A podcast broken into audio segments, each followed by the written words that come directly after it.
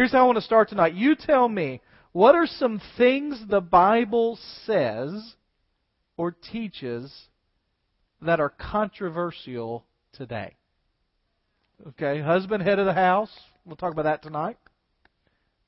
Pay back evil with good. Wives, submit to your husbands.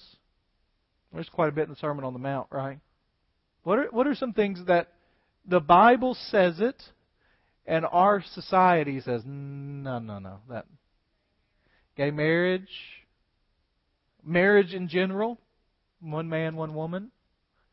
I said this in the four o'clock. Somebody said that whole thing you did two weeks ago about following government and obeying and being a part, even if you don't like them, because we do have argumentativeness is a trait of our culture, right?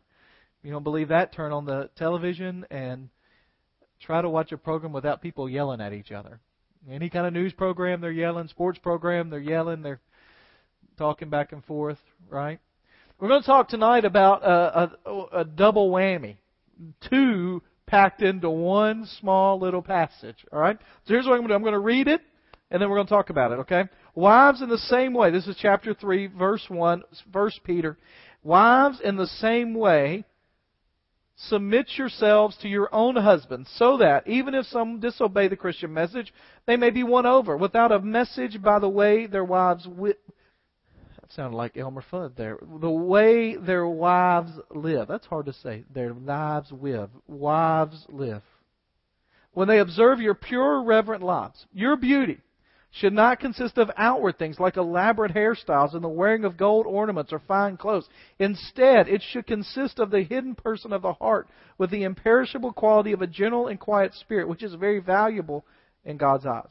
For in the past, the holy women who hoped in God also beautified themselves in this way, submitting to their own husbands, just as Sarah obeyed Abraham, calling him Lord. You have become her children when you do good and aren't frightened by anything alarming. Verse 7. Husbands, in the same way, live with your wives with understanding of their weaker nature, yet showing them honor as co heirs of the grace of life so that your prayers will not be hindered. All right, so let me ask this question. and This is for the females, because, guys, if you try to answer this, you may get hit. Okay? What in that passage, as females, strikes you just the first reading going, ugh, I don't know about that, or I'm not sure I like how that sounds, or gentle and quiet spirit. Okay. The imperishable quality of gentle and quiet spirit. The weaker partner. Anybody else? So nobody's worried, nobody bothered by that submit word. At least not to where you admit it in church, right? Here's the thing that makes that word a little more difficult to take a little bit, speaking as a man. Um, it says wives in the same way. So that usually means what I just talked about the same way. What did he just talk about? Slaves. Right? Isn't that what just came? Was wives in the same way as I just talked to slaves about their masters, I'm talking to you about your husbands. You know, there are times when I'm glad the culture doesn't read the surrounding passages and talk about it. Because they just, you know, they just pick out a verse. Christians do this too. It's not just the culture. They just pick out a verse. But if the culture got hold, they go, well, look at that. Look what the Bible says. He says that the women are just like the slaves. Is that what he's saying? No. What we have to remember is the full context, right? Not just the previous verses, but the full context. And Peter is writing to people who are under control of someone else or under authority from someone else and how they are to interact in that way. We have to, if we can, remove ourselves from this environment for a little bit and transport ourselves 2,000 years ago to where Peter is writing and think about the culture in which he's writing. And the first thing he wants them to know is as a Christian, just because you've become a follower, a believer in Christ, does not give you the right to get rid of all other responsibilities you have in life. It doesn't give you the right to say, well, I am free in Christ. Therefore, there is now no condemnation for those that are in Christ Jesus. We are free, and if the Son has set you free, you are free indeed. So I am leaving my husband, I am leaving my master, I am leaving this government. He says, No, you don't change your position now. But in the midst of that, you live a life that is so refreshing and different and right that people see it and they're drawn to our Father. So to the one in the government, he says, listen, don't go out there and make a big fuss trying to overthrow the government. Because our concern is not our primary concern. This is important for believers to hear on the first debate night, too. Our primary concern is not just a better run government of our own country. Our primary concern is the furthering of the kingdom of God. And so don't sacrifice your witness for the kingdom to get your candidate elected. And if the wrong candidate in your mind gets elected, that doesn't give you the right to say, Well, I'm a Christian, I don't have to do anything about it. And then he says to the slave, Don't, because your eternal position in Christ has changed, don't take that to be an opportunity to run away from who you are here. Here's what Peter's concerned with.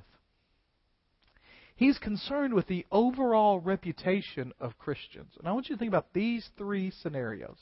What if it became known of people that followed Jesus in this time that they no longer supported the government, that they ran away from their masters, and that the women left their husbands? Suddenly you have a religion that is calling people away. Now, what you have is a bunkered mentality. A bunkered idea that we're just going to cluster with our people and never worry about the society at large. When Peter says it is a subversive kingdom that we're building and we have to win people by our lives. And so he goes from the government to which would have applied to all of them that were Christians being persecuted by this totalitarian government saying, listen, just obey, even if it means obedience unto death. Obey. And then he says to slaves, do what you can. And the concern always is so that Gentiles may see your life and give praise to God, so that your masters might come to know the Father. And then he says to women, in these marriages so that if you have a husband who is turning his back on God, and the wording there means literally to making fun of Christians, to going opposite of Christians, to moving away from them, to saying bad things about them, maybe even deriding them of their faith, that you are to stay in the relationship, serve your husband so that he may come to know the Lord. Peter is concerned with believers taking the long view and not the short term view. And it's so easy to focus here, now, current situation. Uh, I was with Miss Irene Intrican today. And Miss, I, some of you know Miss Irene. Some of you probably don't know Miss Irene. But Miss Irene um, lost her husband a few years ago. Since I came to be pastor, she lost her husband. Um, Miss Irene was in the hospital last week, and um, she was in the hospital with pneumonia and a heart issue. And while she was in the hospital, her daughter uh, was uh, murdered um, in the house that the two of them had been living in. And I went over today, and, and you walk in, there's no way that you can. There's no way that you can say anything to make it better. And you just can't. And so I said that, Miss Irene, there's no way I can do that. And Miss Irene, as we all are, was very focused on here and the grief here. Her son was there, and he just kind of said something, and it, it he said, because um, she said, my my golden years have been terrible, was a phrase she used. And he said, that's not all the way true. And so they spent the next four or five minutes talking about good things that had happened. Now, here's the thing. I, I told Miss Irene, the Bible teaches us to grieve, and but not to grieve like people don't have hope, but grieve. I mean, be in the moment. Yes, this is a terrible situation, but also to try to take a long-term view. We we ended up talking about her trip with her and Mr. Herschel took to the Holy Land. Talk about her daughter that that just passed away. The trip that they took to the Holy Land back years ago. We end up having these discussions, and the long view helps us to deal with the short-term issues. But what he's saying here Peter's saying to the people, listen, if you take the really long view, not like the hundred year view, the eternal view, there is nothing we cannot endure in the here and now because of what Christ has for us. And so, wives,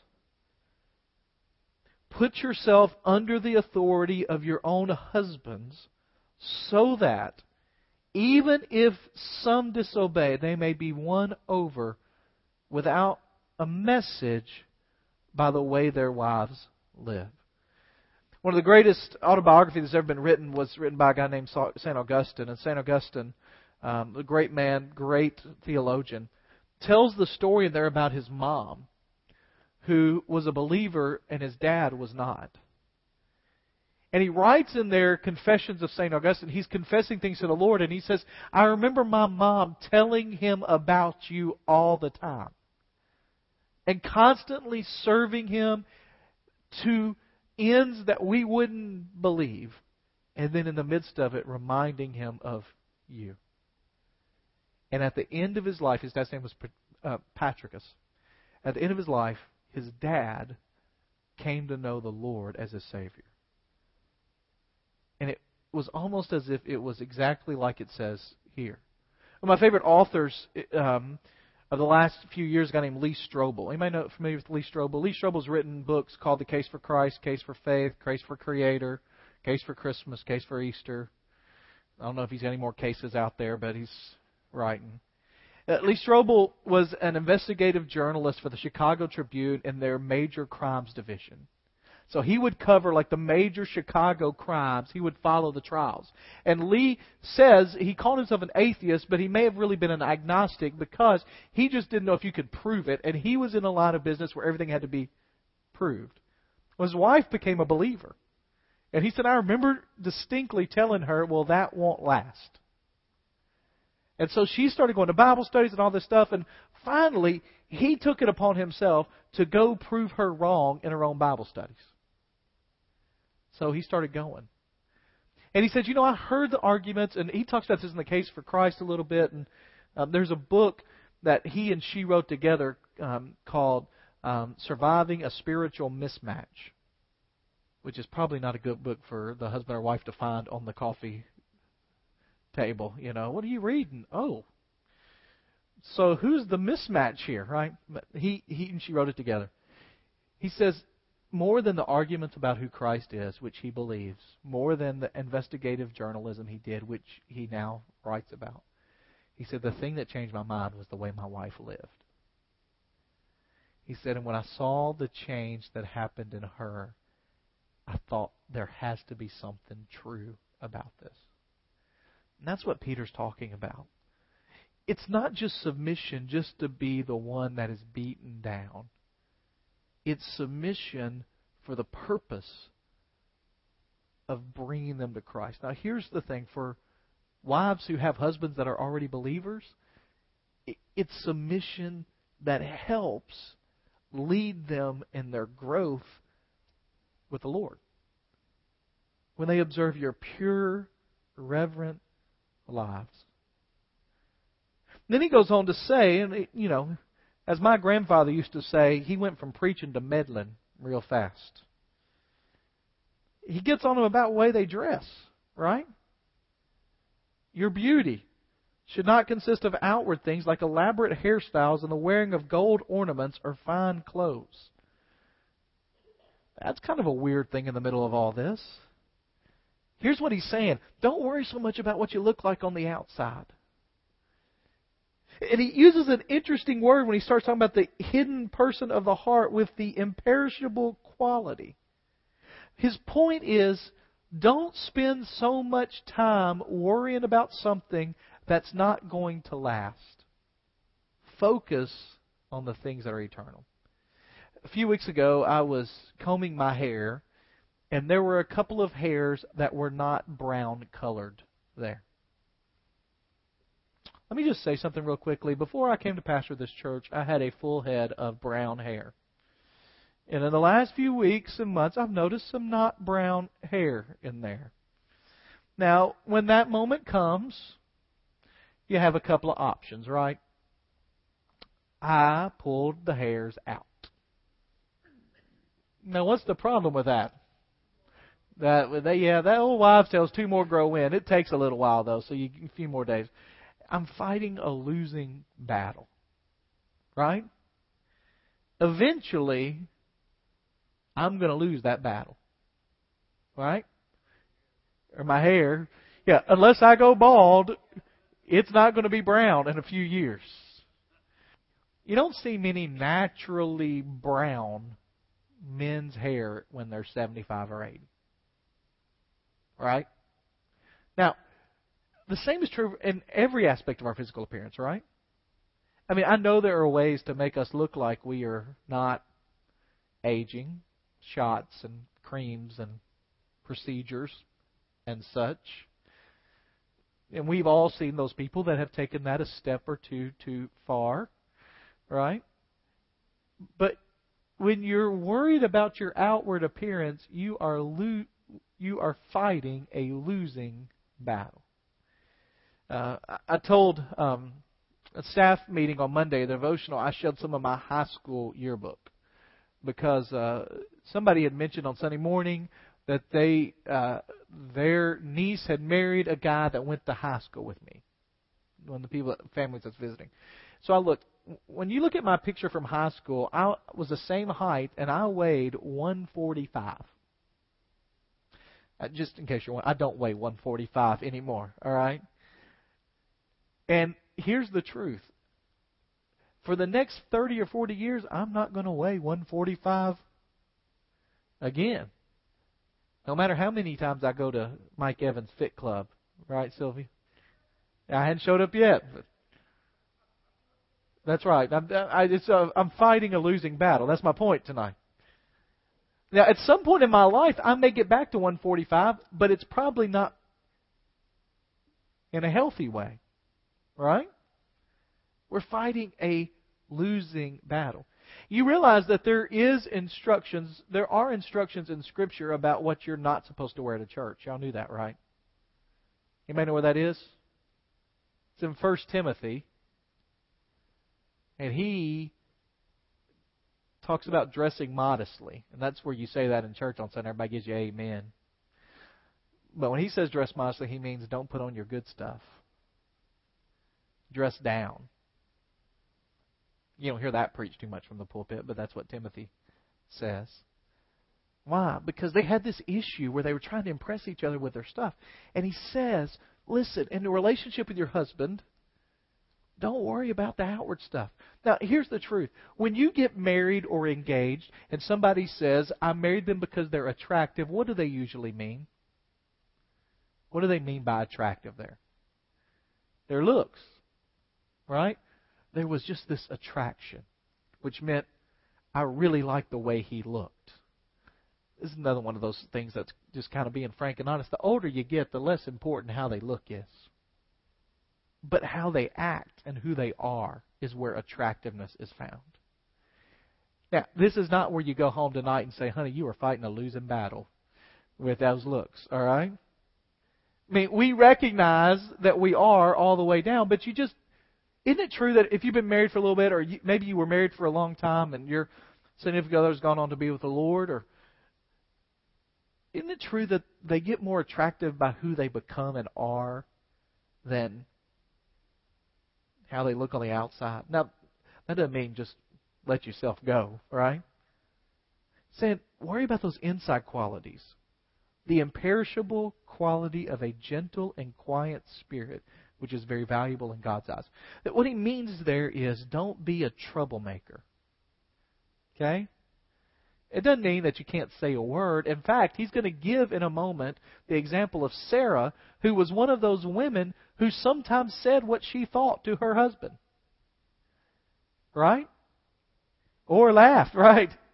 Or laughed. She remember the comes and says, "This you don't have a child." What's she doing? She, and we get the idea. It wasn't like that's funny. It was like, "Are you serious?" I mean, Abraham, come on. You wouldn't even Abraham then, right? Because you have a kid. And Abraham means father of many. Are you? That's not right. She started laughing. She told him on a couple of other occasions he needed, you know, she kind of spoke up. But when he said, The Lord's called us to move, what did she do? She moved. When the baby came, she accepted. There were a couple of times she got in trouble, and that's when she tried to step outside of God's plan It wasn't submissive to His plan. You have become her children when you do good and aren't frightened by anything alarming. The idea there is you've come to understand how to live in the midst of whatever situation you find yourself. And then in verse 7, Peter does something that other writers in the ancient world outside of the New Testament don't do. He gives commands to the husband. Generally, and this is where we have to put ourselves back in that society. Generally, in that society, husbands could treat their wives however they wanted to treat them. Whatever they wanted to do was okay. Whatever they wanted to say was okay. Wives were at their disposal. Now that sounds terrible to us, and it was terrible to Peter and Paul. Out of all the ancient writings, the only one that addressed directly the husbands and give them responsibility in the relationship are biblical writers. So what is interpreted today as demeaning women, which we're going to read one in a minute that some interpreters will take that way, was in their society lifting them to places they had never been before. And he says to husbands in the same way, live with, and by the way, he's about to give them one of the most difficult tasks known to humanity. Live with your wives with understanding. I like the New International Version. Live with your wives in an understanding way. Guys, let me just ask you a question. Is it difficult to understand women? Amen. Right? Couple of you are brave enough to talk. A couple of you gave me a little glances like, I got you. But I don't want to hear about it when I get home. So I'm with you. All right? Peter says, now here's the thing that's interesting about that to me. What was Peter known for when he was an apostle? What was Peter known for? Huh? Compulsive, right? Impulsive. He was impulsive. I, I heard what you said, and I agreed with what you said, and somehow used a different word. He was impulsive. He may have been compulsive too, but they didn't. He's impulsive, right? He's the, the as we've talked about. He's the apostle with the foot-shaped mouth. He spoke before he thought. Wasn't very considerate. He wasn't very thoughtful. He just kind of said whatever came to mind. And here he's the one telling them to be considerate and thoughtful and understanding. Well, he was married then. New Testament, he, people say, well, he didn't have a wife. Yeah, he did, because it talks about Jesus healing his mother in law, and I've not met anybody that's got an in law that doesn't have a spouse, right? I don't think you can adopt in laws. I don't know. Uh, never mind. I, we'll just stop there. We'll just stop there. My in law's preaching this Sunday. I don't need to say anything, right? He says, live in an understanding way. And here's why that's difficult is he was telling guys to study and understand their wives in a society where that wasn't either expected or required or encouraged. I heard the great theologian Jeff Foxworthy say one time that he knew why we had such a hard time understanding women is because we don't study them. He said, I was standing in line the other day, and all the women's magazines had quizzes to know your man how to know your man better. What is your man thinking? He thought our magazines have what did the Tampa Bay Devil Rays do last week? Are the Jets going to win this week? Doesn't have anything to do about studying women, and we need to learn. Here's the problem, too. women generally put more effort into understanding us than we do in understanding them. And yet, the way we communicate is we are more direct and women are less.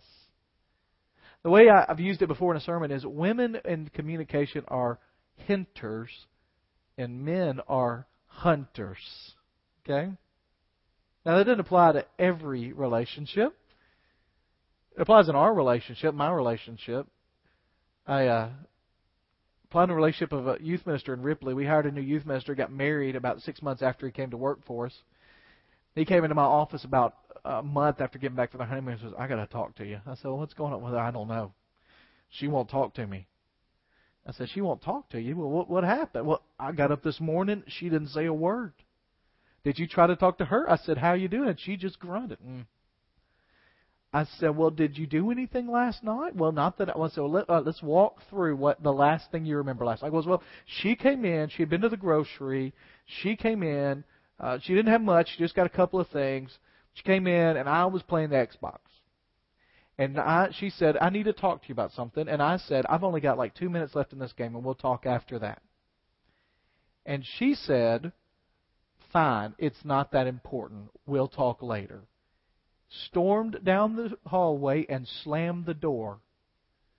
I said, And what did you do? He said, Well, I just finished the game up. And she said she didn't want to talk, so I started another one.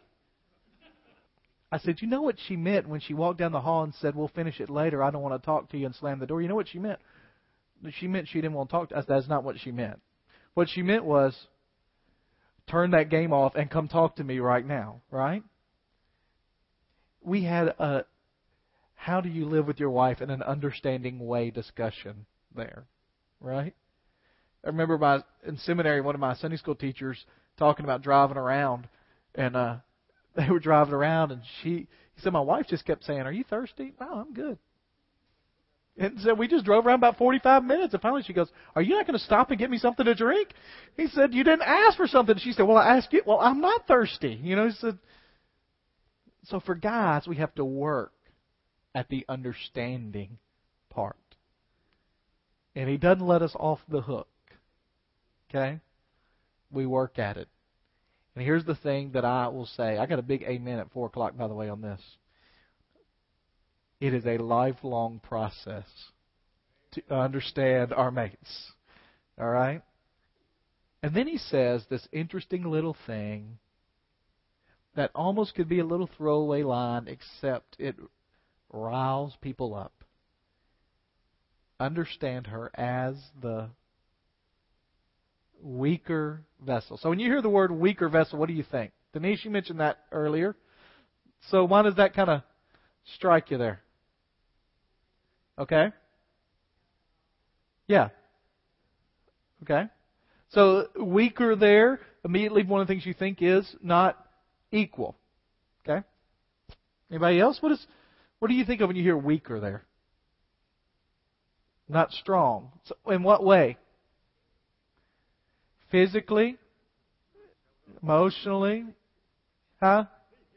I'm just asking. I'm not. I'm asking. This is one of those questions, guys. You might want, not want to answer. All right. Yeah. Here's the thing.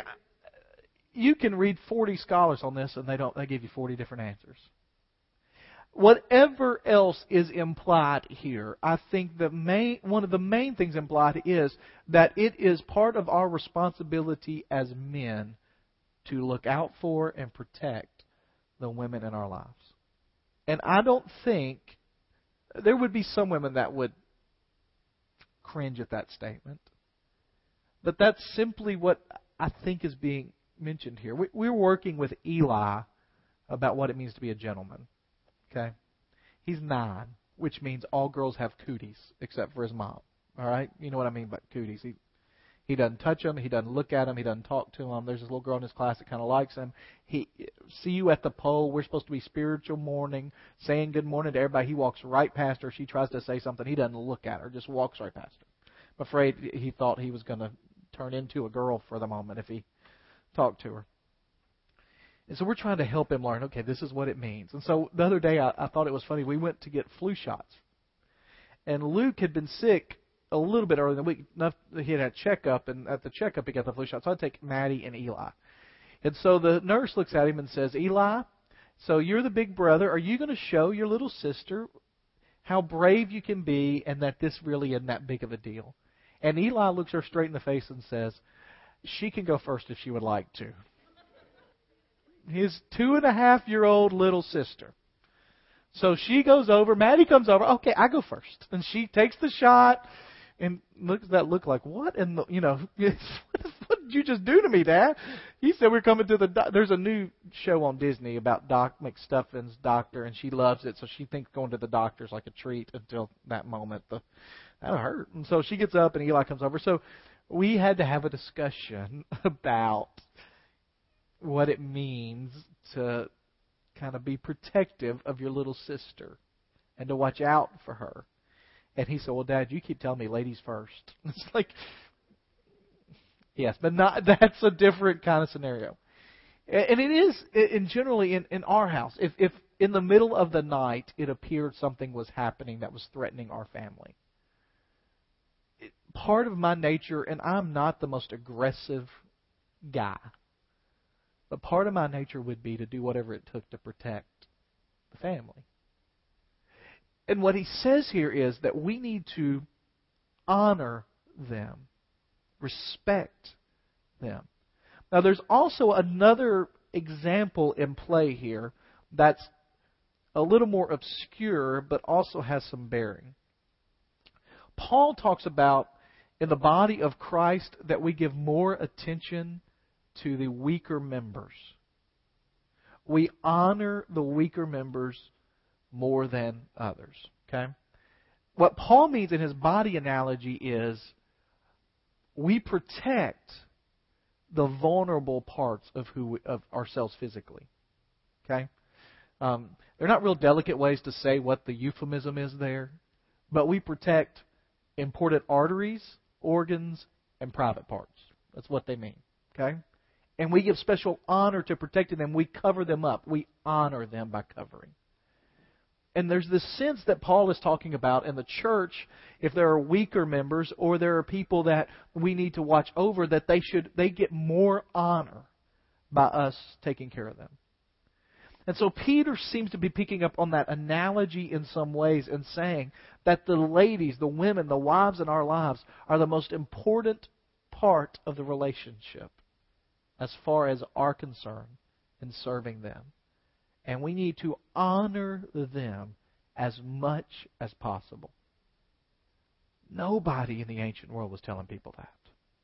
It's hard for us to comprehend because we have come so far. But in the ancient world, your wife was yours to do with it as you please. And Peter tells the wives, it's okay to submit to the authority. But then he says to the husbands, but treat her with honor and respect. And then he says this phrase as co heirs of the grace of life. There is no way that weaker vessel can mean inferior or not equal when he calls them co heirs. Equal partners in the inheritance we have from the Lord. There is this sense that there are certain structures in our ordered world that are tutors or watchers till we get to the kingdom of God.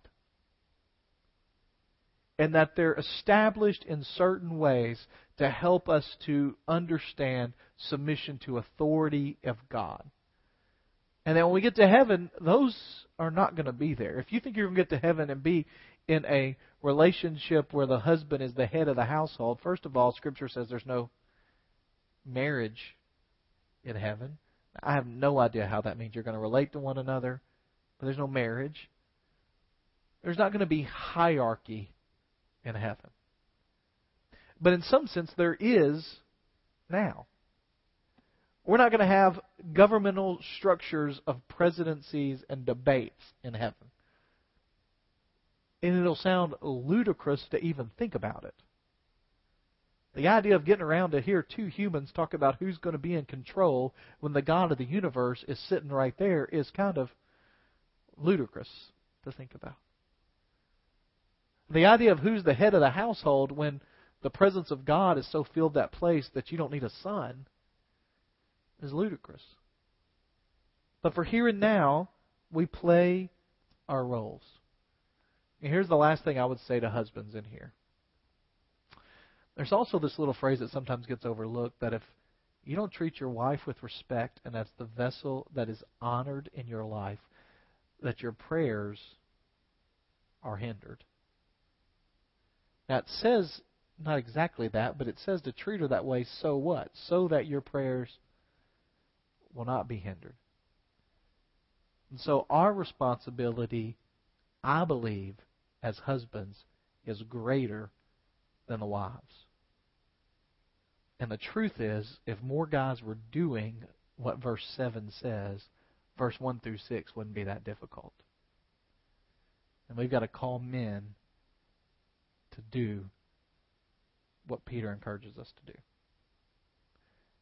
Next week, we move off of controversial topics just to talk about how to live in society in general. All right? Let's pray.